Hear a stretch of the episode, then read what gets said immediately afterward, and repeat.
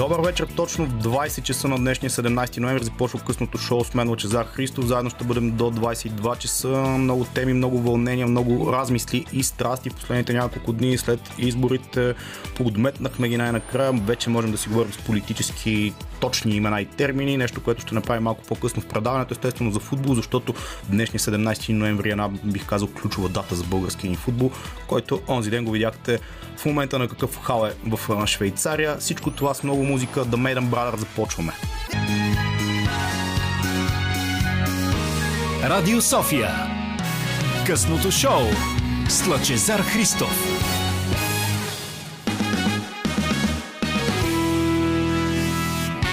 7 минути след 20 часа, тук при малко се опитах да ви подлъжа, няма да е до 22 предаването, ще бъде традиционно до 23 часа, просто грешка на език. Чух си името по радиото, както се казва, Веселин Коев ми помага тази вечер с правилното звучение, надявам се, на ефира. Лилия Големинова избира музиката. Слушахме до преди малко Джак Саворети, който като име звучи италианско, но всъщност си е съвсем чист британец. Too Much History се казваше песента. Много история се насъбра тук само в последните няколко години около избори, около нагласи, около прогнози, анализи и оценки, всякакви други неща, които ще ги коментираме малко по-късно в предаването, защото така или иначе изборите пресни-пресни, само 3 дни след тях емоциите не отихват и много неща може би има да се кажат, но първият час по традиция, нещо, което стана патент в последния месец бих казал, Кристиян Илиев влиза тук в студиото на Радио София. Кристияне, Добър Здравей. вечер, здравей Лъчо. Какво разположение на духата намирам тази вечер? Малко странно малко странно заради изборите или заради нещо друго? Не, изборите не, не. Аз имах една интересна случка, която ми се случи вчера. Ти предния път разказа много интересни случки, само тук да направя една вметка преди да си започнал. Много интересни истории. Там с претакването на зелето, тук една седмица продължава да бъде актуална в нашата редакция. Хора да си говорят за нея, да я обсъждат какво точно ти се е случило или не. Просто култова история, за която действително те поздравявам. Ето такива неща от нашия градски ежедневен живот трябва да се споделят в ефир, защото те са безспорно обогатяват го някакси. Ми той и тази, дето ми се случи, тя малко от градския пейзаж и тя е една такава странна история. Ти предния път беше свързано с анкета професионално, която беше правил да. за радио ефира. Този път си е лична, май, доколкото схващам история. Е, тя е лична, обаче е от същия район. На почти, нали, Крас, не на... Красно село, някаква, да, да, район, как се казва, Бермудски триъгълник тук за служителите на Радио София. Попаднат ли там нещо се случва? Еми, това беше много интересно. Аз още докато се случваше си казах, не, това трябва да го разкажа. А, случи се в район Красно село.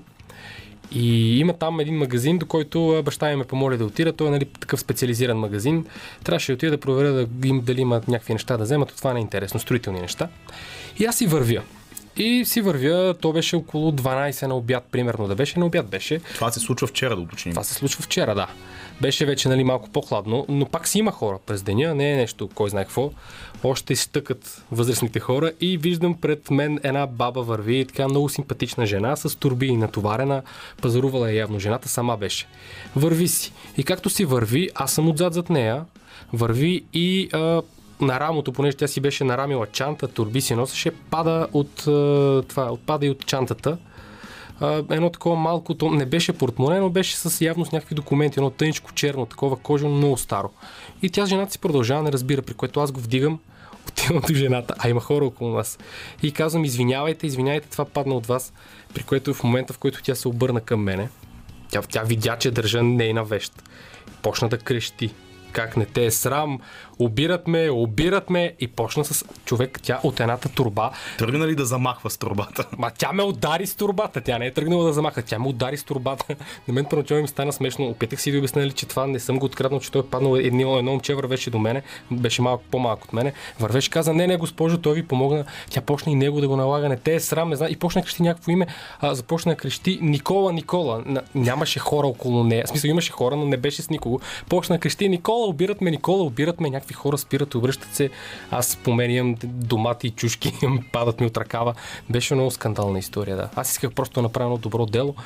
Толкова се показа. Не, добре, историята че... е забавна. Въпросът е, че не е много добра реклама за това хората, които искат да направят нещо добро у нас, как може да си изпатят и да им се случи нещо ами ето такова, защото в крайна сметка какво стана? Разбрахте ли се с жената, че всъщност падналия портфел, портмоне? Тя, тя ще използва една такава много книжовна българска дума. Тя в един момент просто се фръцна и направи там нещо, някакъв коментар си направи, взе си нещата и си тръгна, но въобще нищо твоята история е много драстична. Аз съм имал такива примери, много по-дребни, разбира се. В случая ти се опитал да направиш нещо хубаво, добро там на жена на възраст, да паднал я портфел, най-вероятно с не много пари. Които... Не, то не беше с пари, то беше някакво малко, имаше при някаква карта, да речем, както и да е градски транспорт. Нещо е такова. Не Мен беше... ми се случва е това жив пример да ти дам. Примерно отваряш врата дадена институция на дама да мине пред тебе, заедно сте на вратата, ти правиш път. Да в един момент и нали, най-логичното нещо е да очакваш по едно мерси или благодаря. Да, е малкото кимване. А, не, там има едно фръцване. Главата да, нагоре, да. едно просто ти си портиера, който е дал път, защото тя е много готина, красива и така нататък. И тя трябва да мине.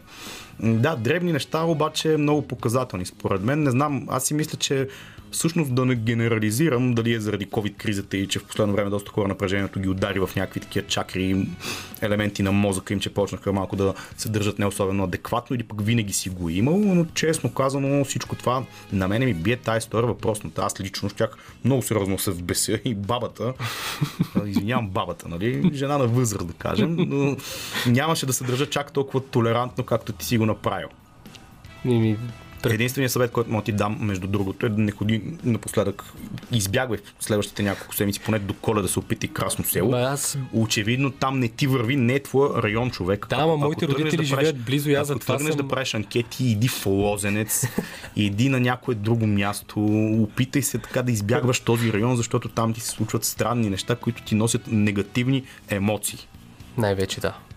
Добре, и други неща ще ни разкажеш. Дай понеже започнах аз за изборите, за тях ще говорим доста по-напоително и по-нататък в предаването, но а, как да го направим шеговито, може би най-шеговитата част от тези избори беше когато една жена си изяде бюлетината. Вече можем да говорим семена, така че бившия лидер на държавата Бойко Борисов с един много къхърен вид, тон и като цялостно излъчване, той каза как там са докарали народа, че тока дигат, COVID болниците са пълни, и вика и накрая до там стигнахме. Ама така в него е типичен да, маниер на разказвач народен, който го е освоил безспорно много добре в последните повече от 10 години. Той каза и копойте на Рашков. Ма така в неговия, неговия начин на говорене. До там стигнаха, че подгониха една жена и тя си изяде бюлетината. Като тук преди твоя коментар, за мен най-пократителното в цялата история трябва да каже, че освен, че тя си изяде бюлетината, което е факт, по-нататък елемента, който добавя към историята е, че в списъците, когато всеки му написват името и той там се подписва, вместо подпис, там за нея е записано тя си изяде бюлетината и така тя е влезла в регистрите с това нещо. Тя е гласувала де-факто. Гласа не се отчита никъде, защото бюлетината е изядена, но това е описано доста надлежно. Не знам какво повече да добавя.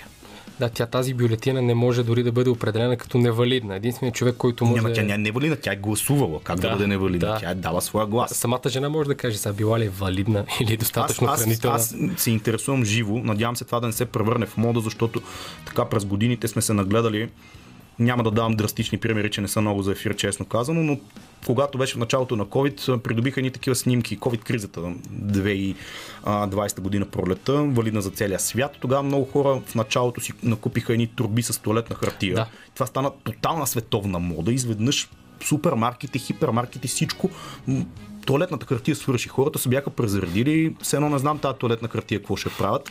Въпросната мода, дано на следващите избори, чукам на дърво, не знам кога ще бъдат. Честно казано, дано няма много изядени бюлетини. Еми, зависи, това зависи как, докъде докарат народа, той си го каза човекът. И други неща имаше около гласуването, но за тях ще ги оставим като тематика малко по-късно. Ти последно как ти се видяха изборите, като да заключим този сегмент? По български ли ги изкарахме или този път все пак има някакъв елемент изрънце на надежда? Аз смятам, че зранце на надежда има, обаче съдейки по активността на изборите съм така леко, не знам, ще се опитам да го кажа така, съм песимистично-оптимистично настроен.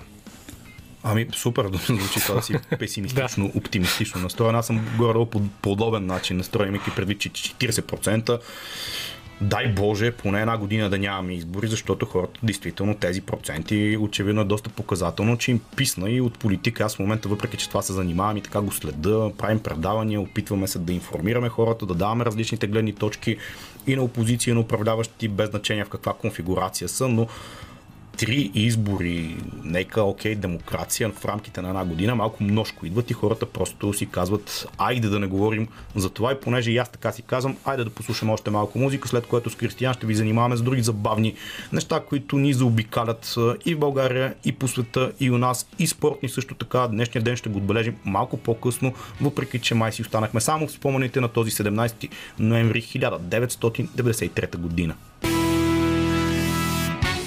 И така, точно 24 минути след 8 часа, вие също се чувствате свободни, ако ви е интересно това, за което си говорим, да се включвате в нашия ефир 02 код за София 9635650 е ефирния телефон. Сега ще си поговорим малко за футбол. Аз ще говоря малко по-общо по-късно в предаването за датата 17 ноември, за какво и да реч в какво точно като някакъв по-така смислов вариант е свързана тя, защото златното ни поколение, което най-вероятно няма да го живеем, въпреки че видяхме, че държави с нашите размери, даже по-малко от нашето население, като Харватия, и живяха два такива златни периода и през 98 и на миналото световно първенство в Русия, така че не е чак толкова невъзможно и не е въпрос просто на територия и колко хора има в една държава, колко души по-точно, ако трябва да се изразя научно, но в крайна сметка загуба с 4 гола от Швейцария онзи ден, като добавим две отменени попадения и две гради и това, че нямахме удар в очертанията на швейцарската врата. Малко преди това 35 срещу 3 голови положения срещу Украина, които Украина дори не са Швейцария. В една контрола, в която ние не пипахме топката, там бяхме не опълченците на шипка, ами не знам точно на какво, но хората, които в момента са начало на Българския футболен съюз, те също е въпрос с много въпросителни и такива неизвестни защо и как са начало на Българския футболен съюз. Те намират нищо, нищо притеснително в това. Боби Михайлов го гледах с едни такива много лежерни изказвания. Данчо Лечков в момента го гледам с една шапчица, прилича на някой чичо пред кварталната кръчма но всички тези хора говорят за класа, за достоинство, как младото поколение еди какво си било. Кристиян, ти гледа ли матча? Аз гледах част от матча. И това, което видях... Надявам се не второто по време, защото не, не, там не. паднаха головете. Аз го гледах в началото, абсолютно головете ги видях след това на репортаж. Гледах само началото на матча до към 300-та минута. Беше много зле положението. И това, което мен, а, аз изключително много се чудя ти го спомена защо и как тези хора са все още на власт. Няма да влизам в подробности, ясно е защо може би. Въпросът ми е, тези хора, действително, те са спортисти. Те са били представи, те са представители на, наистина на златното поколение на българския футбол. Те едно време са били там, играли са не говоря само за лятото в Штатите, говоря за... Те имат завидни футболни кариери в чужбина знаем Мемо Костадинов в Бар Мюхен, в Спортинг, Любо Пене в Испания и така нататък. И тези хора в момента нямат достоинството да си кажат, добре, спираме, ето, тръгваме, никой не ни иска, не ставаме за нищо, отбора ни не става. И гледам, че някакви други хора ги защитават, между другото, и казват ми то с а, тая стока, ето имаме като треньори, футболисти, е така. Е, да, ама не баш. Ти искаш да ти кажеш, защото новината от тези мачове е най-голямата от тези футболни двубои, че Боби Михайлов си е направил фейсбук профил и вече има и може да се изказва така съвсем компетентно по всякакви теми, които го вълнуват. Това не го знаех. Ами вече има. Следи го. Добави го, ако искаш. Да го последвай. Да, да, да, да, ми приеме поканата. Ами последвай го най-малкото. Ще се начетеш на доста бисери и той в момента последното, което му е хрумно след мача с Швейцария е, че а, проблеми има, но насърчава момчетата и отчете, че трябва още работа. Повтарям 4 на 0 завърши мача. Без удар във вратата. Без удар ние нямаме удар във вратата. И то като домакини сме все пак. Не, не бяхме домакини гости. Бяхме, а, така да е като. Да. Това нямаше особено голямо Имах значение. предвид, че не е контрол, обърках се. Да, официален си беше мача, той беше доста важен за швейцарците, да, защото да. там се бориха с Италия за последното място в групата. Да, бе, това няма значение. да ни вкарат повече голове, но това да не е оправдание. В крайна сметка без удар вратата 4 на 0, две гради, два отменени гола. Ако на това така бодряшки можеш да обобщиш. Ами, положението нали, не е съвсем добре, но трябва още работа. Тук имаш един слоган политически покрай изборите работа, работа, работа. Ако така здраво работят в български национален отбор по футбол, но не извън шегичките, които ясно, че тук много неща можем да кажем и по адрес на Ясен Петров и неговия външен вид. В последно време аз този човек не знам дали си го виждал как изглежда. Да, да, да, коренна да. разлика от това, което беше преди 10 години. Има вид на последното нещо на човек, който се занимава с някаква спортна дейност. Той преди 10 години не беше, кой знае. Ама... Той като футболист не беше, нали, не беше. Бауер. Е, Той, той даже и Бекем не беше. Той... Да, и Бекъм до, доста далеч. Добре, Българския футболен съюз, според теб, ти понеже преди малко каза защо тези хора са на власт, аз мога да ти кажа, защото спретнаха един скандал на Боби, той тогава не беше виновен за расистските плакати покрай мача с Англия.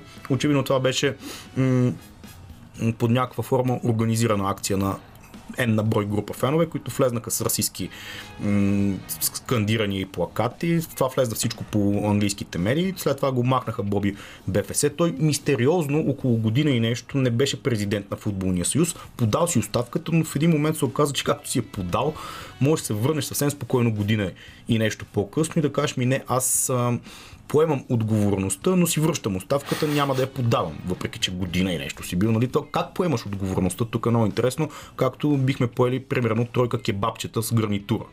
Така се поема отговорността в България горе-долу. Особено на такива позиции, да. Тук става въпрос и за едни покровителства, които не искам да навлизам в тия теми, защото някои хора ще кажат, това са конспирации, това... Но, а, според мен, генерално трябва да се смени всичко, като се почне от най-високо, от Боби, от перуката надолу, извинявай, че така го нарекох. нарекох. Да кажем шапката. Добре, от шапката на БФС надолу и а, се сменят всички по каналите. Въпреки, че перуката е израз, който мисля, че Ма не, аз- хора знаят за какво става дума. Ба- Не, е- не е някаква Ма не, бе. ужасно апокривна тайна. Пък и най-високо на, на, на човешката глава, какво може да има? Може да има перука, Скалпа както шапка. Там, там каквото имаш. Ми да, и отдолу, надолу тръгваш. В общи линии, да, окей, сега да не ни обвинят в прекален хейт към ръководството, което е невероятно на български са футболен съюз по футбол.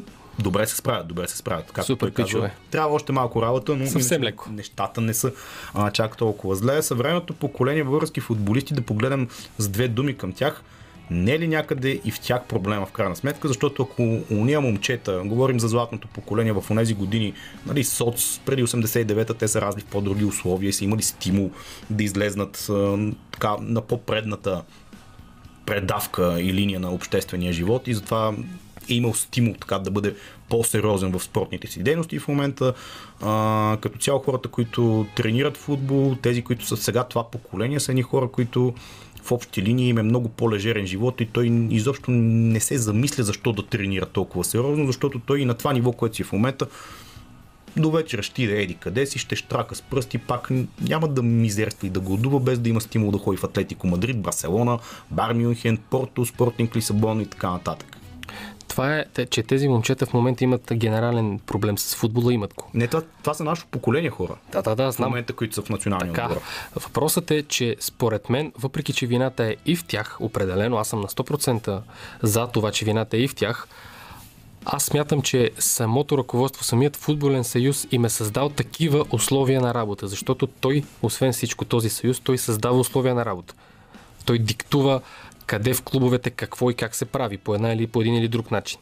И, и когато тези хора, които са на ръководни постове в Българския футболен съюз, не правят нищо, виждайки как тези момчета се излагат извън терена, защото ти се замисли едно време, точно преди соца, както казваш, да речем на, едно, на едно сбиване, когато на Стоичков му прекратиха правата първоначално на матча с Левски. На, ма- аз не съм бил роден ден, но на този матч с Левски, на който след сбиване на Стоичков му прекратят правата, замисли се това колко тежко наказание за едно сбиване. Не, че сбиването на терена е нещо малко. Добре, в крайна сметка в момента настоящото поколение, неговия като образ, според мен, аз нямам нищо лично в интерес на истината към Валери Божинов. Знам, че той е много голяма интернет звезда, много хора обичат да си правят шегички с него, да правят а, мимове или мемета, както ги казват на народен език с неговите изяви. Той има, дава повод за това нещо, но като цяло той действително обобщава българския футболист последните 20 на години. Изваждам извън скола поколението на Барбатов, Стилян и Мартин, но той беше точно човек в 80-те години, средата роден, с голям талант, още 15-16 годишен пробил в Да, Лече. безспорно голям талант, наистина. Италия, след което сам поради лични наивни качества, някои контузии други недоразумения около него, но той е просто човека, който не му се тренира особено, има парите, има жените и продължаваме напред. Това беше лафнак обратно, ако трябва на Валери да ги вкараме тук в ефир. Пак казвам, пак казвам, и аз пак повтарям и пак повтарям и това нещо, което като в 3 минутен разговор го кажа 18 000 пъти. В момента общата представа за българския футболист е един човек, който не е особено умноват и пак повтаря едни неща, които пак казвам, нали? И аз пак ти казвам. И Пак казвам, това беше Кристиан Илиев, тук малко си поговорихме за футбол, малко музика, след което ще закрием този час също с нещо духовито, надявам се.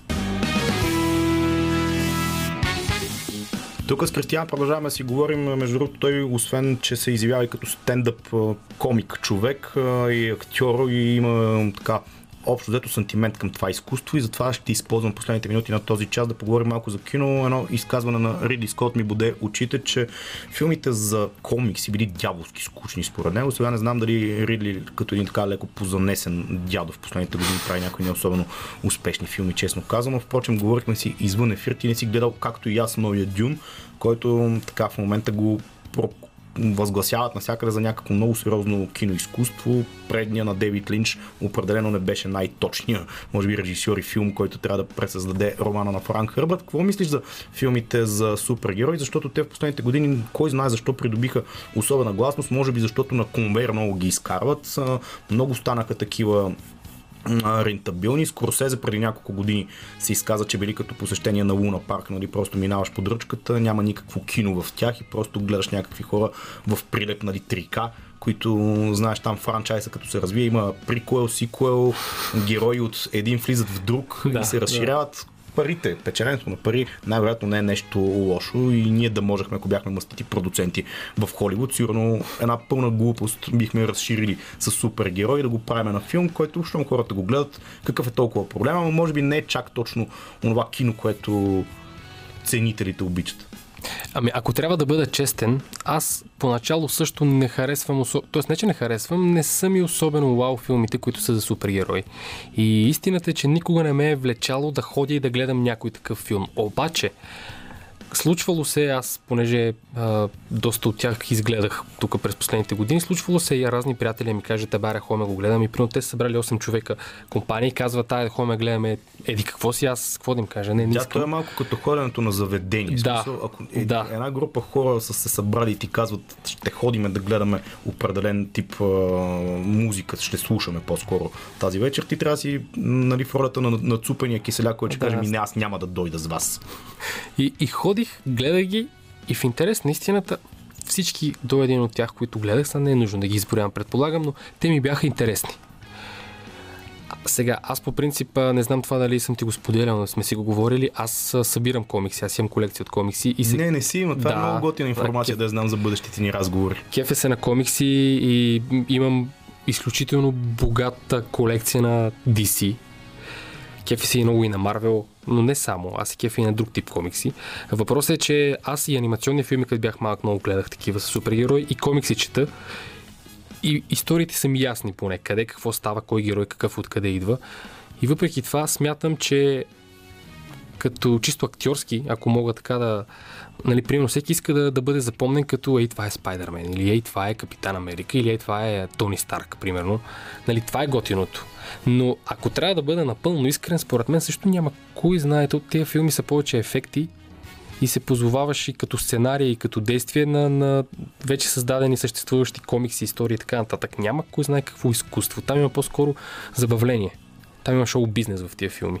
И той Рики Джервейс, предполагам като човек, който е стендъп комик, знаеш кой и сигурно си му проследил творчеството, което е доста богато в последните 20 на години. Се беше пошегувал на последното си водене на Golden Globe церемонията, че в момента хората на 90%, които, защото на 90% според него пазара правят филми за комикси и такъв тип герои, актьорската им подготовка се така изчерпва и най-вече ограничава в това да отидат в фитнеса, да напомпат мускули, да вземат хубавите добавки и след това да облекат просто един костюм и това е актьорската игра в момента. Дали ще бъде Батман или Спайдермен. Мен от последните 20 години трите филма на Нолан за Батман са ми така любими особено първия.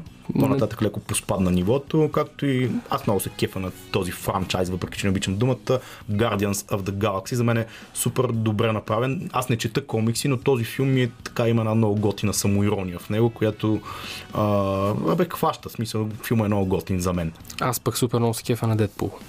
Аз това, това го намирам за гениално и като актьорски, защото Райан Рейнолдс е много добър актьор. Нали, мое мнение лично, разбира се, но аз го смятам за изключително а, органичен и подготвен актьор първо. И второ, хумора в Дедпул ми е много, много ми е близък до моя. И на мен лично това ми е любимия филм за супергерой. Знам, че той не е, нали, като кажеш филм за супергерой, не си представяш Дедпул. Представяш си, примерно, Капитан Америка или Батман, там дори Спайдермен или Отмъстители. Обаче за мен това е Дедпул. Да кажем съвсем накратко, ама наистина съвсем накратко, две думи за българско кино. Тук в момента, в последните няколко седмици се разрази един скандал относно българското предложение за Оскари, за което няма да говоря с теб, понеже ти си в средите и най-вероятно няма ти е много приятно да коментираш колеги, с които до онзи ден си играл на сцената. И някои от тях са ми доста близки, между другото, така че да. Абе, какъв е проблема да направим извън финансови един малко по-комерциален филм и да не влизаме тук народна почва винаги в дебатите, кое е по-арт, колко по-малко хора са го гледали като признак за качество на филма, защото го има един такъв арт елемент, знаеш, колкото по-камерен е, колкото по-минорен е, колкото по-тежка е тематиката, един вид, много сме по-надълбоко в изкуството. Да. Не можем ли да направим просто един филм, айде, супергерой, трудно народна почва, поне с гонки, стрелба, най-простичък екшен, който хората да идат и да го гледат в киното и да не се направят час и половина, просто да се изкефят на каскадите, да кажем. Ами, ти сам го каза, т.е. ти каза да не, нали, да изключим парите, но това е основното в момента за жалост. И в такива филми има едно такова много, нали, според моето мнение, не особено окей направено продуктово позициониране, което дразни. Има една такава липса на, на креативност. И според мен, освен парите, ако не трябва да, да, да, да държим на тях, въпреки че това е основното, моето мнение е, че сценарият, сцена, сценариите на тези филми са на доста ниско ниво. Съжалявам, че нали, не искам да обиждам колеги сценаристи, напротив, техният Еми, труд е... Аз, аз ще говоря с имена, понеже не съм в средите, няма кой да ми се обиди. Примерно гледах на бензин на блатечки, който са, всички сме израснали с бързи яростни, но тук няма да цитирам марки на автомобили, впрочем, в крайна сметка това е един просто бързи яростни за бедни, не просто, ами за много, много бедни и назадничеви хора, които трябва да не са гледали буквално нищо в живота си, свързано с каскади, с гонки с коли и така нататък. Това нещо да ги впечатли. Съжалявам, Асен не се познаваме, но това ми е мнението за този филм и просто като така ще правим екшен филми, по-хубаво да си бичим сериали и филми, които са много драматични и са фестивални, отколкото да правим такъв тип екшен филми. Еми, то не е тайна, че в гилдията наистина най-големият проблем в тези, в тези среди това са сценаристите и сценариите и на филмите, и на сериалите. Не знам откъде идва наистина. Хората са кадърни, не са неграмотни, но що се отнася до кино, не знам защо така изведнъж в дупка се едно изпада. Не си единствения, който не знае, повярвай ми. Кристиан, благодаря ти за това участие. Другата седмица ще се видим пак. Надявам се да събереш доста повече история от този път, защото тук се поизложиш само с... Ходи по-често в Красно село и ще ти, ще ти се случат нещата според мен. Кристиан Илиев с някои умозрения относно нашето битие. Другата седмица пак надявам се с повече историки. Действително ние продължаваме тук с още малко музика след 21 часа. Новините по Българското национално радио, след което рязко вече ще завием към политика и ще си говорим за случилото се преди буквално 3 дни на 14 ноември. Какво точно проистича от тези избори? Дано да е нещо позитивно в крайна сметка. Точно 10 минути след 21 часа, след като чухме новините по Българското национално радио, винаги изчерпателни с актуалните неща от деня. Те са много, разбира се, и трудно могат да бъдат обобщени само в 10 минути. Затова ние тук ще поразширим разговора в късното шоу. Ще си поговорим за изборите, за това, което се случи, не се случи или някой хора им си искаше да стане, а пък стана по по-различен начин на изборите в неделя на 14 ноември. Преди всичко слушаме много хубава музика. Ударно започваме с Лени Кравиц и Стинг. Радио София. Късното шоу с Лъчезар Христов.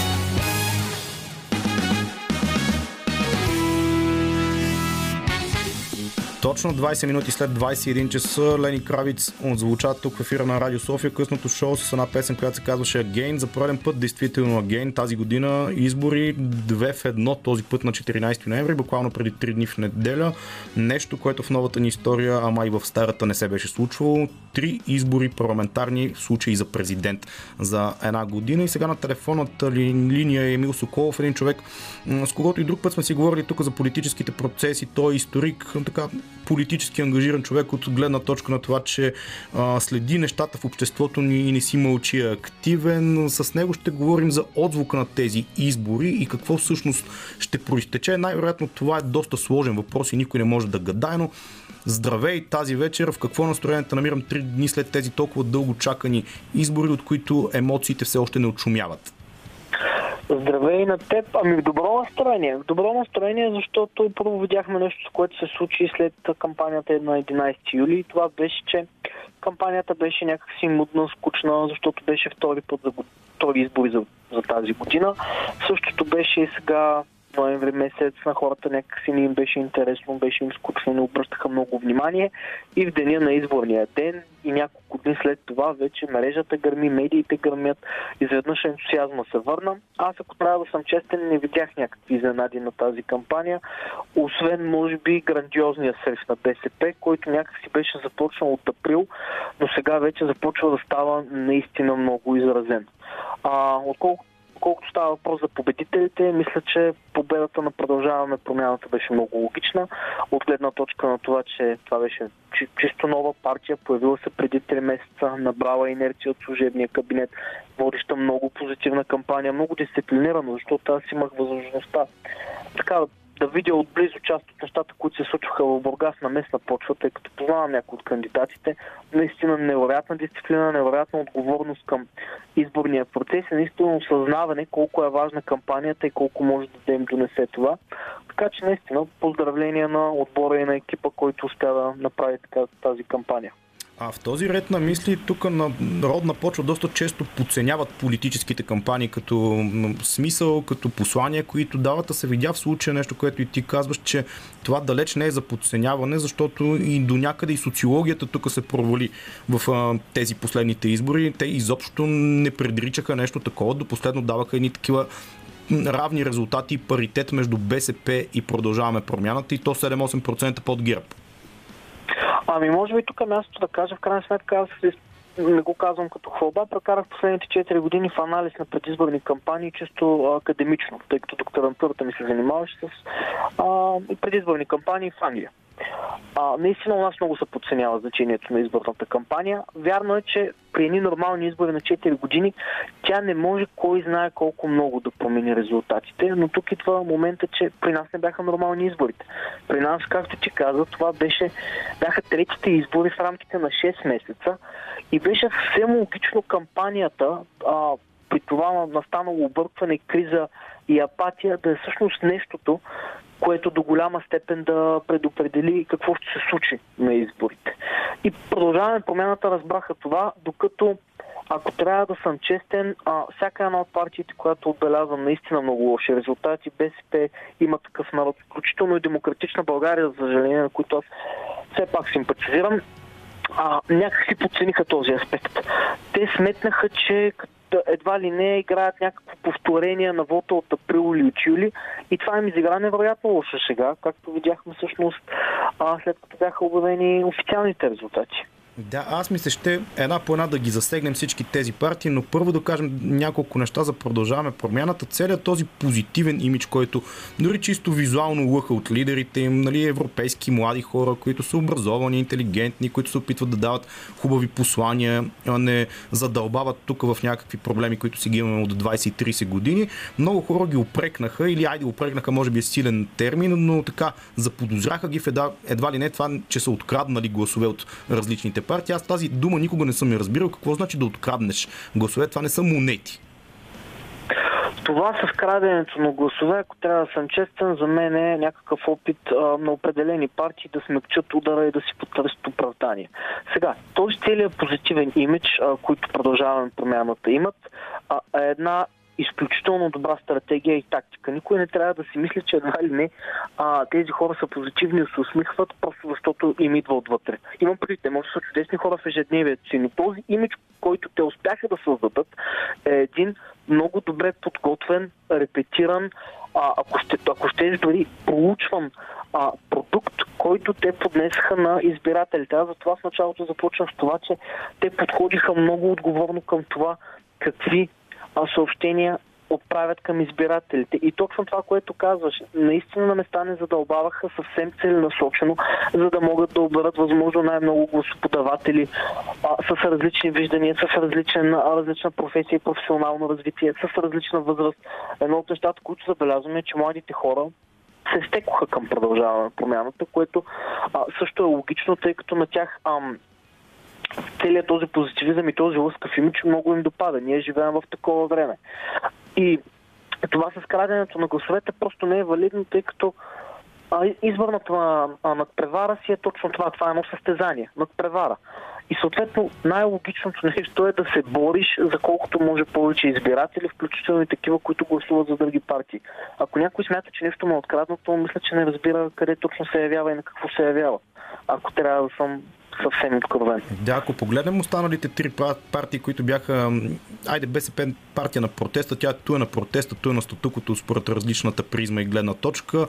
Партията на Майя Манолова, така грубо да я определя, отпадна от парламентарната дискусия в момента, но не е ли до някъде наказание този вод и за има такъв народ, които имаха възможността през лятото, ако бяха така по-конструктивни и диалогични, да съставят някакво правителство, тогава помним бяха тръгнали да изчегъртват, а към момента са пета политическа сила. Ами абсолютно на наказание. Аз скоро бях казал някъде, че ам, продължаваме промяната за всичко, което Герт не са, но това въжи в по-голяма сила за има такъв народ. Тъй като има такъв народ, а, това, което ни показаха след изборите на 11 юли, беше а, седене на диванче и правене на лайфове тип Борисов, в който един сърдичичко се кара на всички останали. Казвам го с цялото уважение към Слави Трифонов. Това просто не беше професионално и за човек, който от 20 години е в медийния бранш, в този бизнес, да направи нещо такова, просто не знам кой го посъветва или откъде му дойде тази идея, но наистина беше нелепо. А, липса на диалогичност даже е меко казано. А, те още преди да излязат резултатите обявиха правителство и казаха трябва да го подкрепите. Да не говорим, че беше 10 кадри на НДСВ и така нататък. Ние даже това сме се оговорили, но беше някакъв опит за налагане, при положение, че те имаха 60 на депутати, точно колкото имат в момента и продължаваме промяната. Имат с продължаваме промяната, имат с няколко повече, да. но не сме ги видяли да изкарат списък министри да кажат подпишете тук. Така че наистина беше наказателен вод за точно този тип поведение, който доведе до а, да кажем, че Слави и има такъв народ не са били виновни за неуспеха за съставяне на правителство след 4 април, след 11 юли вината беше изцяло тяхна. В голяма част, поне да кажем 80-90%. Ами да, много хора тогава го удараха и на липса на известен политически опит и евентуално са, имаше такива намеци за известни политически зависимости. В момента това, което поне декларира Слави Трифонов от някои негови постове традиционно в социалните мрежи, че нещата са доста по-отворени от към диалог и даже съвсем не е скрито, ами тотално открито подкрепят новото случващо се така обединение. Аз искрено се надявам той да е искрен в тези си намерения, тъй като в момента се намираме в една ситуация, в която тук ще спомена конкретно има такъв народ и БСП. Дори те да не искат да подкрепят продължаване промяната, в момента и двете партии са застрашени от това при едни евентуални четвърти избори за година, ако да кажем са февруари месец, а, БСП има такъв народ да изчезнат, да, да са по-чертат. Абсолютно възможно е това като сценарий, тъй като а, БСП губят, а те просто кървят гласоподаватели а, със всеки изминал вод, а има такъв народ от 24-25% паднаха на 10% и то при доста ниска избирателна активност. Така че не знам дали от една страна а, тази сега новооткрита диалогичност при има такъв народ не е някакъв инстинкт за самосъхранение, тъй като те видяха, че сарогата напред не става, ама наистина не става. А, пак казвам, искрено се надявам, както ние казваме, да им е дошъл акълът, но ще видим. Тъй като не изключвам да започнат да извиват ръце, когато се почувстват малко по-сигурни. Да, динамична е обстановката. Само след малко музика продължаваме този разговор, за да видим действително параграфите и параметрите на това, което предстои да се случи, пък и да обсъдим и другите победители, губещи БСП, Демократична България, а защо не някои от другите партии от типа на ГЕРБ, например.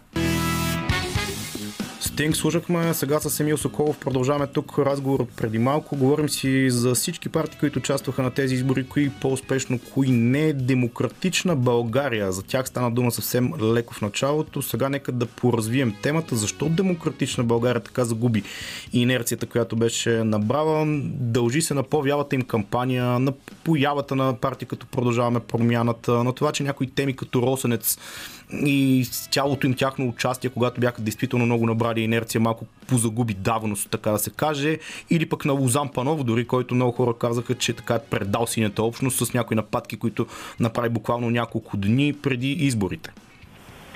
Ами аз бих казал, че е комплексно. Определено инерцията от Росенец лека по лека започна да спада, тъй като в крайна сметка мина повече от година.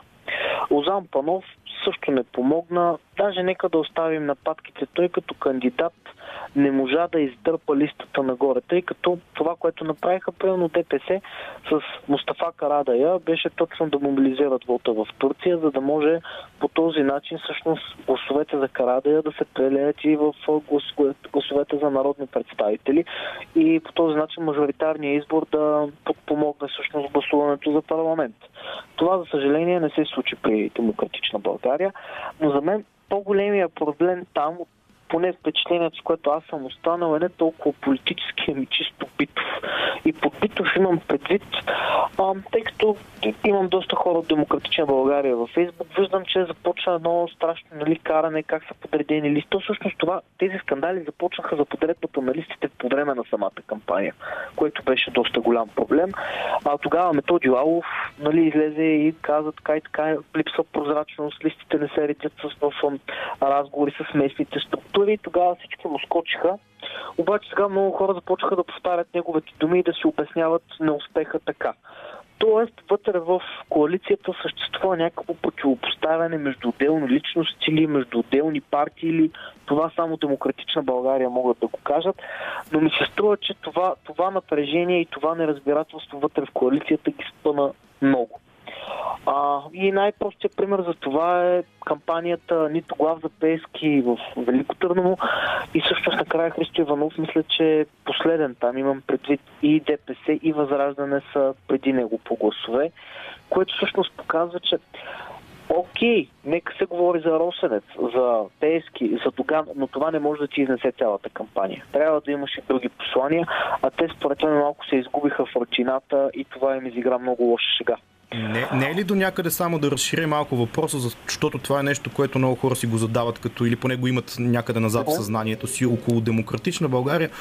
Изначално и цялостно там леко цивилизационен проблема, че там са събрани едни хора, които имат доста високо самомнение за себе си и така доста често се опитват и обичат да гледат презрително на останали хора.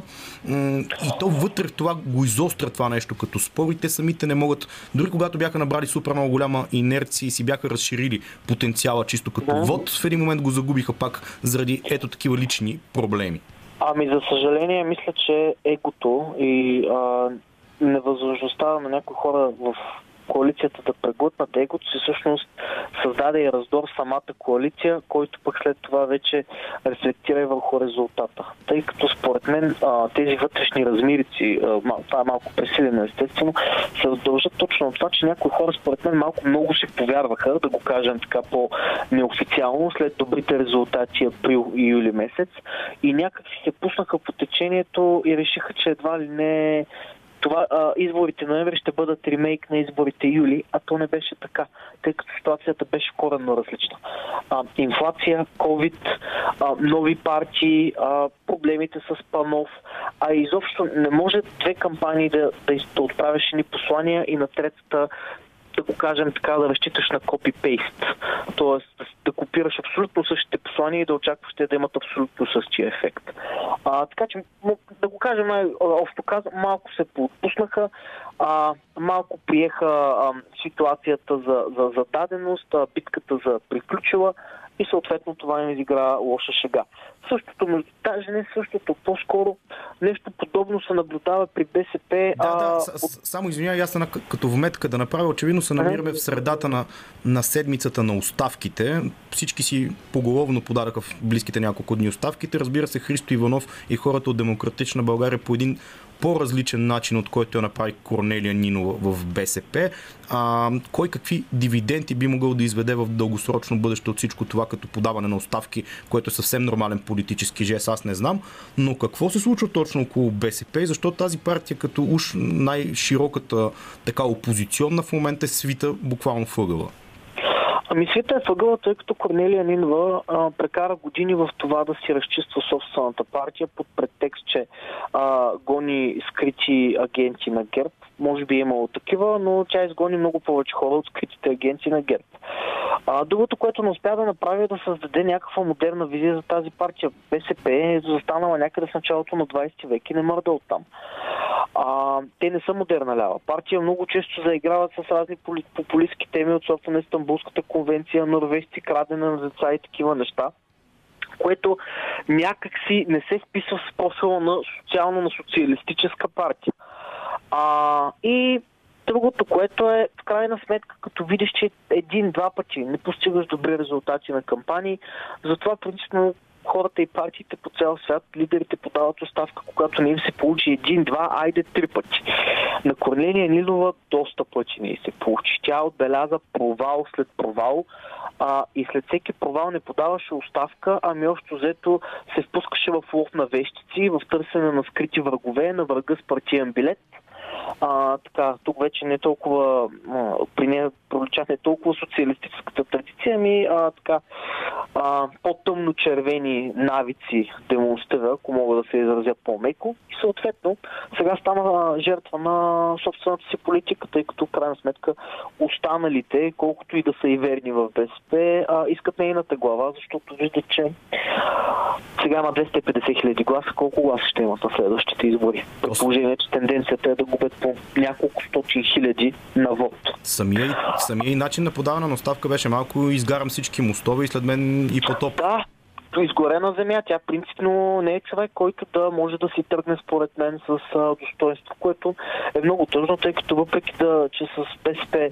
нямам никакви а, допирни точки, идеологически, морално и така нататък, не смятам, че една толкова стара партия а, трябва да залезе по този начин, просто защото от тук също може да се говорим за болни амбиции, болните амбиции на един определен лидер а, и невъзможността му да приеме, че не му се е получило, защото на Корнелия Нидова наистина не се получи. Тя се пуска в градите от години, че е опозиционер номер едно, но всъщност две момчета, които си направиха партия за 3 месеца, победиха ГЕРБ, нещо, което тя не успя да направи а, с години. И няма никаква изненада, че някакви структури на БСП са се прелели при а, продължаване на промяната, както тя твърди. Не знам дали се е случило, но няма да се изненадам, ако се е случило, тъй като когато кораба потъва, всеки гледа да се спасява по-отделно.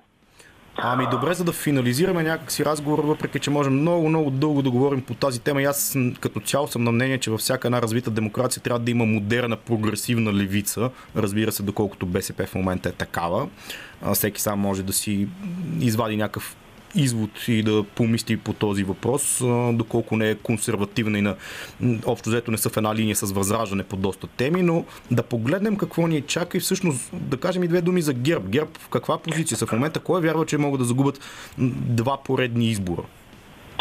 ГЕРБ наистина а, някакси бяха, не някакси, те бяха детерминирани, което е може би наистина голямата промяна в сравнение с 2020, защото имаше един период, който хората като че ли не го помнят, ГЕРБ изглеждаха неизбежни. Конкретно Борисов изглеждаше като абсолютно непобедим а, лидер, а, препятствие или както искате да го наречем. Всъщност, а, ГЕРБ бяха много интересни на тези избори, защото много хора смятат, че ГЕРБ нямаха кампания, те имаха много ясна кампания, те имаха антикампания. Тяхната кампания беше да а, общо взето враг пред портите. Те се представиха като партия под обсада, започнаха, дори риториката на Борисов стана много по-тъмна, много по-мрачна. Той започна да говори за репресии, за преследвания, за полицейско насилие, а, едва ли не а, за, за изтребление. Нали, този а, военизиран език а, целеше да впрегне точно ядрото на ГЕРБ. За капак естествено бяха и обвиненията за фалшификация на вота, за машините и така нататък. И още взето този имидж на партията под обсада успя да осигури на Борисов отново около 6 500 хиляди гласа, колкото имаше и той горе-долу на изборите юли месец и всъщност да втвърди ядрото на ГЕРБ. Така че тук, ако трябва да сме съвсем честни, ГЕРБ бележат успех, тъй като въпреки, че са основен принцип на основно те са под прицел а, и всички партии на промяната се целят в тях, включително и служебния кабинет. А, Борисов с тази си риторика, с този имидж, който създаде на а, за врага пред портите, успя всъщност да мобилизира най-твърдите привърженици на ГЕРБ и да задържи позициите си. Тъй като за някой, който 12 години е бил на власт и толкова много скандали, корупция а, и въобще толкова много неясни неща около него, да успее да задържи второто място и да са само 3%, т.е. само 3% след, след продължаване на промяната. ГЕРБ само 3% след тях. Това е постижение. Така че а, независимо какво мислим за ГЕРБ, тук трябва да отбележим, че тази стратегия беше успешна а, и това всъщност беше кампанията на ГЕРБ. Това нареках антикампания, защото за разлика от позитивизма на Кирил Петков, например, при Борисов абсолютно обратната тактика беше приложена, но също доста успешно. Съвсем накратко, като за финал, този път най-накрая ще има ли воля за някакво общо управление? То е ясно между кои партии, то чисто като аритметика човек може да пресмете uh-huh. колко така, гласове трябват, за да има мнозинство в един евентуален бъдещ парламент. Ами това всъщност ще трябва да го решат БСП има такъв народ, тъй като ако тези две формации са отметнати или решат, че по някакъв начин продължаване промяната ще ги асимилира или ще ги тотално ще ги обезличи и ако те по някакъв начин се стреснат, най-общо казано, е много възможно преговорите да бъдат провалени. Позитивното за сега обаче е, че Кирил Петков и Асен Василев подхождат доста разбрано, пипат много меко, отново нали, да използвам един по разговорен израз и има възможност крайна сметка някаква коалиция да се получи и това по-скоро би била моята прогноза, че правителство този път а, ще има. Дали ще издържи а, целият мандат, това е съвсем отделен въпрос, но а, с предвид динамиката, с която се развиват събитията, мисля, че единственото, което можем да прогнозираме е дали ще има някакво разбирателство. Според мен този път след този вод, дали водени от страха, че ще бъдат наказани много тежко от избирателите, а, при следващи избори, мисля, че този път разбирателство ще има и а, Продължаваме промената, Демократична България има такъв народ и дори БСП ще успеят заедно да гласуват някакво правителство и да назначат редовно правителство. Предстои да видим, разбира се. Аз ти благодаря за това участие. Със сигурност ще продължим този разговор, когато времето ни позволява от към политическо говорене. То най-вероятно, както сами се усещате, намеквам, ако няма нови избори. Нещо, което смятам, че доста хора се надяват, че като цяло им пописна от политика. Леко Емил Соколов беше това в ефира на Радио София. След малко новини в 22 часа сега продължаваме с една група, която най-вероятно може да видите до година у нас, защото от Arctic Monkeys обявиха специално, че идват на концерт в България през 2022 година.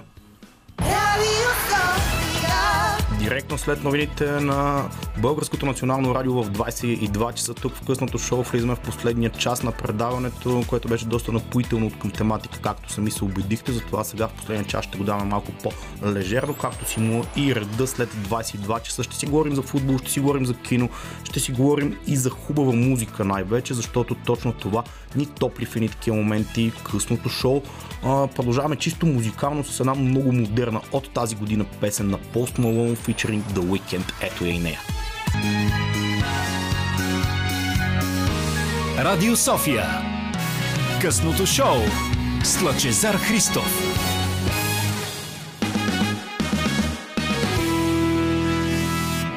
Точно 13 минути след 22 часа тук късното шоу в последния час на предаването. В предните два си говорихме за доста интересни, до някъде забавни, до някъде сериозни неща. Естествено, емоциите са много пресни от изборите на 14 ноември. Буквално преди 3 дни в неделя те бяха доста дълго чакани предвид всичко, което се случи в изминалата една година. Разбира се, освен, че бяха две в едно и за президент, и за парламент, те бяха и трети поредни за изминалата една година. Са отнесени и с протестите, които се бяха така в своя разгар през лятото на 2020 2020. Много заложени очаквания имаше към тези избори, така че този дебат със сигурност ще го продължим, той няма да стихне. Знаете, сега в неделя предстоят и балотаж на президентските избори, много неща имат още. Те първо да се избистрят, ще могат ли политическите субекти, играчи, въпреки че аз много не обичам този термин, да намерят път помежду си на фона на грозните изказвания, които бяхме свидетели на тях в парламента през миналото лято най-вече, защото тогава беше най-много избистрен с дебата с историк и политически анализатор Емил Соколов изминалия час си поговорихме. Може би не съвсем достатъчно за всичко това, което се случи на фона на общата ситуация у нас. Най-хубавото, което бих отчел като момент в всички тези разговори, че като че ли позабравихме COVID-кризата, което от една страна не е толкова хубаво, защото тя продължава да бъде а, четвъртата вълна съвсем валидна, над 3000 заразени, продължаваме да отчитаме, въпреки че някои така по-позитивни а, анализатори отчитат а, намаляване на 14-дневна база, което може би ще ни доведе някъде към а, края на годината за едно по-леко и приятно изкарване на коледно-новогодишните празници, ако така задържим тази тенденция, но всичко това си е малко или много до самосъзнанието на хората, при положение, че очевидно цялостната държавна кампания относно вакцинацията се така айде провали, може би силна реплика, но в крайна сметка малко над 20% вакцинирани на фона на всичко, което се случва в цяла Западна Европа и целия Европейски и съюз като институция. Там отчитат много такива бройки над 70-80%. Със сигурност ние пак сме на опашката и трябва да мислим някакви такива по-заобиколни начини за справяне с кризата относно факта, че очевидно общата вакцинация при нас не поработи, но не искам да говоря за това в последния част на предаването. Тук като слушаме и така леко по-меланхолична музика и аз като един така по-възрастен човек леко се поумилих. Днес е 17 ноември. 17 ноември е една дата като Ден като ден, както се казва, може би на някои от по-младите хора, ето например Веселин Коев, не е бил роден през 94-та година, не е бил роден и през 93-та, което е съвсем логично. А, да, това е една автошега тук, защото около COVID да го вържа много хора като така циркулиращо в вайрал нещо в Фейсбук и в мрежата беше как някои хора от тези, които са най-големите антиваксери и скептицици, бяха написали, че ваксината води до три поколения стерилитет. Човек би се запитал, ако първото го е хванал, как ще се стигне до второ и трето. Но извън този хумор, 17 ноември 1993 година е една паметна дата и в момента на фона на лошото състояние, няма какво да се лъжим на българския национален отбор. Коментирахме го с лека шега, закачка и хумор и малко по-рано в предаването с Кристиян.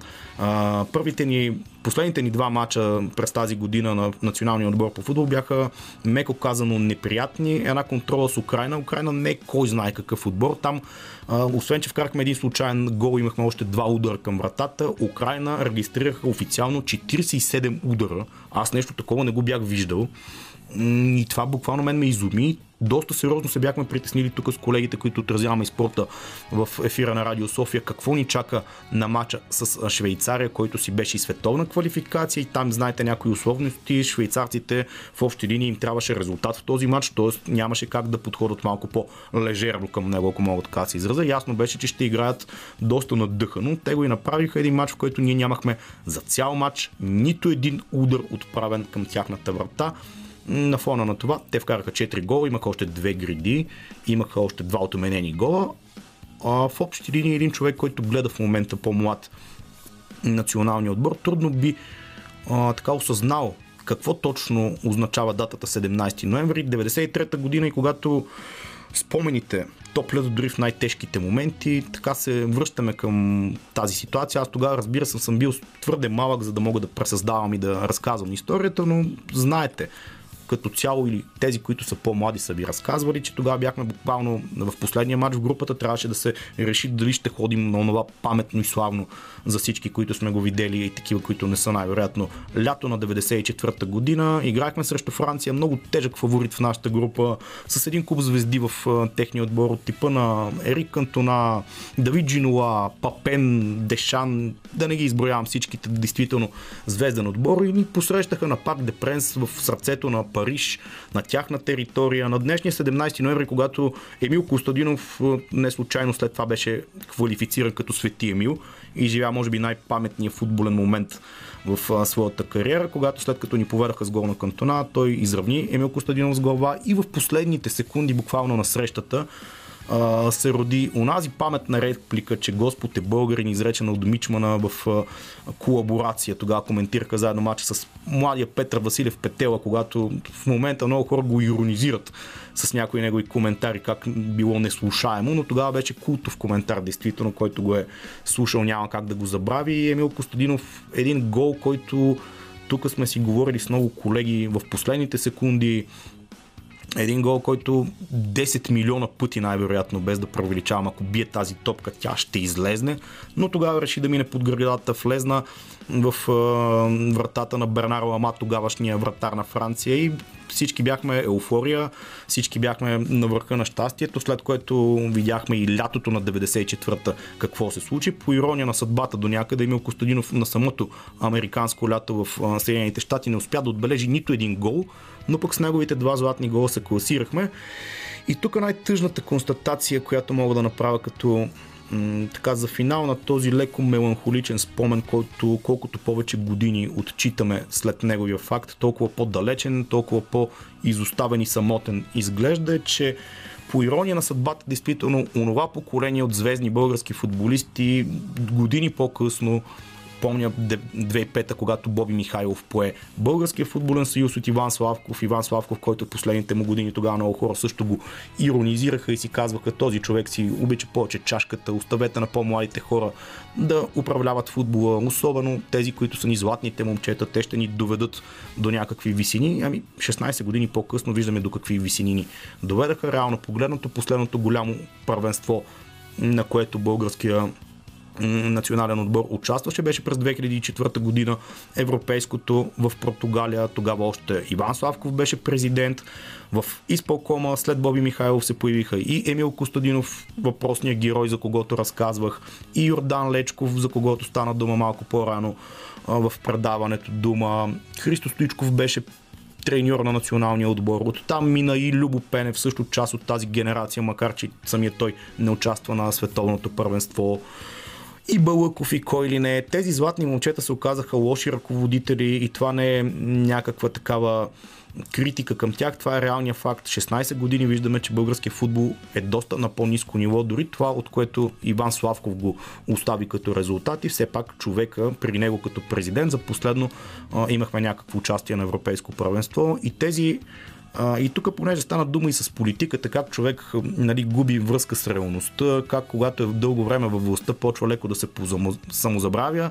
Очевидно, златните момчета на терена не се оказаха такива като ръководители и очевидно не могат да проявят за огромна моя и не само моя, вярвам, жалост едно такова самоосъзнаване да оставят властта, когато вече очевидно се е изчерпала тя от някакъв капацитет като управление. На по-млади можещи хора много грозни реплики бяха разменени на изминалия изпълком между настоящото ръководство в лицето на Боби Михайлов, Данчо Лечков, Емо Костадинов и новата вълна, която смятам, че е неизбежна на Бербатов, Мартин Петров и Стилиан Петров. Явно при нас властта винаги трябва да бъде предавана по някакъв малко по-труден начин и хората, които дълго време са управлявали, просто не могат да си кажат, ами до тук бяхме, толкова изчерпахме се, нека да дойде някакво по ново младо поколение с по-свежи и европейски ориентирани идеи. Толкова. Няма негативно да завършвам това включване. 17 ноември е все пак хората, които помните тази дата и унези емоции.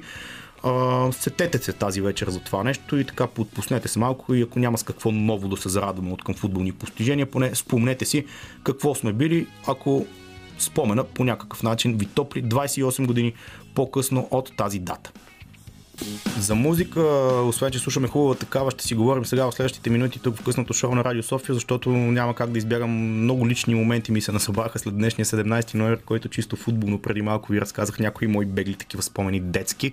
Разбира се, някои го помнят онзи матч доста по-надлежно от мен, но на вчерашната дата 16 ноември пък също се навършват 22 години. Ще станат откакто излезна втория солов албум на Доктор Дре, който се казва 2001 но 2001 ня... трябва да ви бърка като заглавие. Всъщност албума излезна точно на вчерашната дата, 16 ноември 1999 година. Много лични сантименти, там златните години на рап музиката в Съединените щати, постфактум, смъртта и убийствата на Пъв Деди и Notorious B.I.G. в разгара на войната West Coast, East Coast в Съединените щати изникна този албум в първи в, за доктор Дре, когато избяга от шапката на Death Row, първия му де-факто беше през 92 година, The Chronic се казваше той.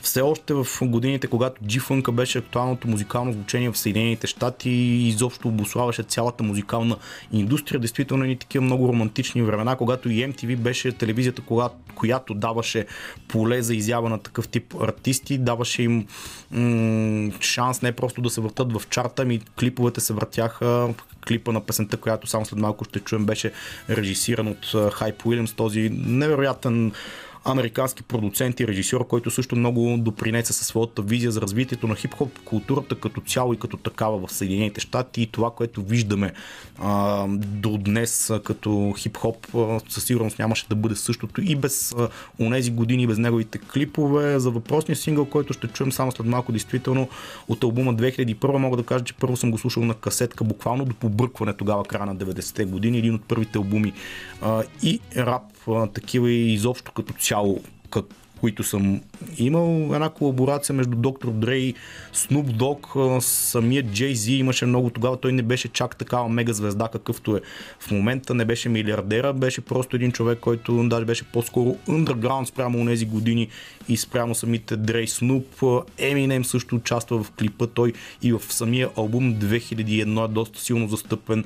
Примерно мисля, че песента му Forgot About Dre заедно с Доктор Дре беше една от първите, в които той придоби някакво такова по-популярно мейнстрим участие, така че сега в момента ще направим едно намигване към края на 90-те години, хората, които си спомнят у нези невероятни рап епизоди, когато хип-хоп беше доста по-суров, доста по-груп, доста по-смъртоносен буквално в така живота на някои артисти, които тогава ги загубихме втората половина на 90-те, но също беше и много по-откровен, доста по-немаскиран и не чак толкова захаросан от към звучене, към което към момента го виждаме от много артисти, така че песента, сигурен съм хората, които обичат хип-хоп от тези години, ще разпознаят характерното G-Funk звучение на ето тази песен, която се казва Стил Дре. На финала на предаването днес, след като през доста теми минахме, бяхме леко носталгични. Тук преди минути аз се отдадах на някои мои спомени хем футболни, хем рап насочени. И преди това си поговорихме за политика, което съвсем разбира се нормално. Преди факта, че три дни след изборите емоциите все още не са отшумяли. Все пак и не забравяйте, че нови избори ни чакат. Балотаж за президент.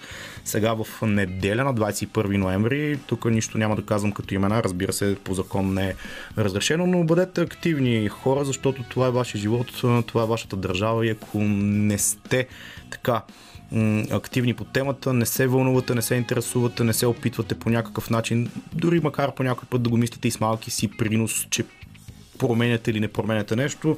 Факт е, че участвайки в тези процеси, винаги има значение, винаги има разлика и от вас, колкото и понякога да ви е така трудно да си го представите, има значение това, което ще решите и най-малкото активността показва, че ви е грижа, колкото и банално, разбира се, да звучи всичко това, за мястото, в което живеете. Нямаше как да пропусна на края на предаването, все пак да кажа нещо за COVID-19 темата, която две години вече близо ни владее в общи линии. Днес официално и в западните и в българските медии излезна информацията, че е намерено хапчето, което Pfizer разработи, което ще лекува covid той е пред легализиране. Доста любопитно заглавие са му сложили. Между другото, каза се Paxlovid. Пакс Ловит, доста оригинално и така закачка с covid Даже бих казал, че известна доза чувство за хумор са проявили създателите му. Интересно е, че компанията е готова да подари лиценза си на целия развиващ се свят, разбира се, за да бъде победена по-бързо пандемията. Много ми е интересно на мен дали у нас ще има хора, които ще отказват да го взимат, за да бъдат чипирани, например, или пък най-малкото за да запазят достоинството си. Както тук в репортажите последните дни около COVID-19 малко преди изборите, преди те тотално да засенчат пандемията като тема. Една жена излезна пак на една анкета, разбира се, и тя каза, аз имам достоинство, няма да се вакцинирам. Каквото и да означава това. Интересно ми е какво се случва в главите на тези хора, но както и да е, няма да дълбая повече по темата. В крайна сметка, може би положителната планта, с която можем да затворим предаването за днес е, че в годините 2020-2021 година много хора се чудиха как не могат учените по цял свят да намерят лек и вакцина за всичко това. Очевидно, че лек и вакцина има. Въпросът е вече на държавна политика, лично човешко самосъзнание и така с общи усилия тези неща да бъдат приведени по-бързичко в действие, за да можем действително да кажем, че всичко това е зад гърба ни и да започнем да живеем по един малко по-нормален начин, а защо не, колкото и оптимистично да звучи, по доста по-нормален начин да можем да посещаваме концерти, спортни мероприятия, културни такива. И като става въпрос за културни такива, нека да кажа в края на предаването един анонс, който е доста важен за хората, които обичат киното. От утре 18 ноември официално в София започва киномания, поредното издание. То ще бъде присъствено, естествено, за хората, които имат зелен сертификат и могат да си го позволят. Може би филма, който през тази година е така акцента на програмата на киномания, Думът на Гучи, понеже малко по-рано аз така леко се по иронизирах на гърба на Ридли Скот. Все пак да кажем, че един от живите легенди като фактор в киното все още продължава да бъде, въпреки че последните десетина години не му бяха най-сполучливите на дядо Ридли. Думът на Гучи пресъздава историята на семейството на Гучи. Там в момента ги гледам като акцент, действително. От главните герои са и Лейди Гага, и Ал Пачино на една малко неестествена за мен снимка се мъдрят двамата. Това е едно да събереш Лили Иванова с Криско, представете си го в български мащаб. Така умалено, така ми изглеждат на мен Ал Пачино и Лейди Гага, но кой съм аз, че да ги съдя, може пък и филма да бъде хубав, така че позволете си да го гледате, ако действително имате здравния сертификат за това нещо. Иначе от мен Лачезар Христов, музикалния редактор Лили Големинова, Веселин Коев. Това беше екипа, който подготви предаването в изминалите 3 часа за вас. Останете с програмата на Радио София, защото тя дори в по-късните часове на денонощието има какво да ви предложи. Утре вечер по това време в късното шоу ще се изявява Димитър Ганев и вярвам, че ще бъде интересно. От целия екип са пожеланията за лека и приятна и спокойна вечер най-вече ноемврийска на 17 ноември тук в София.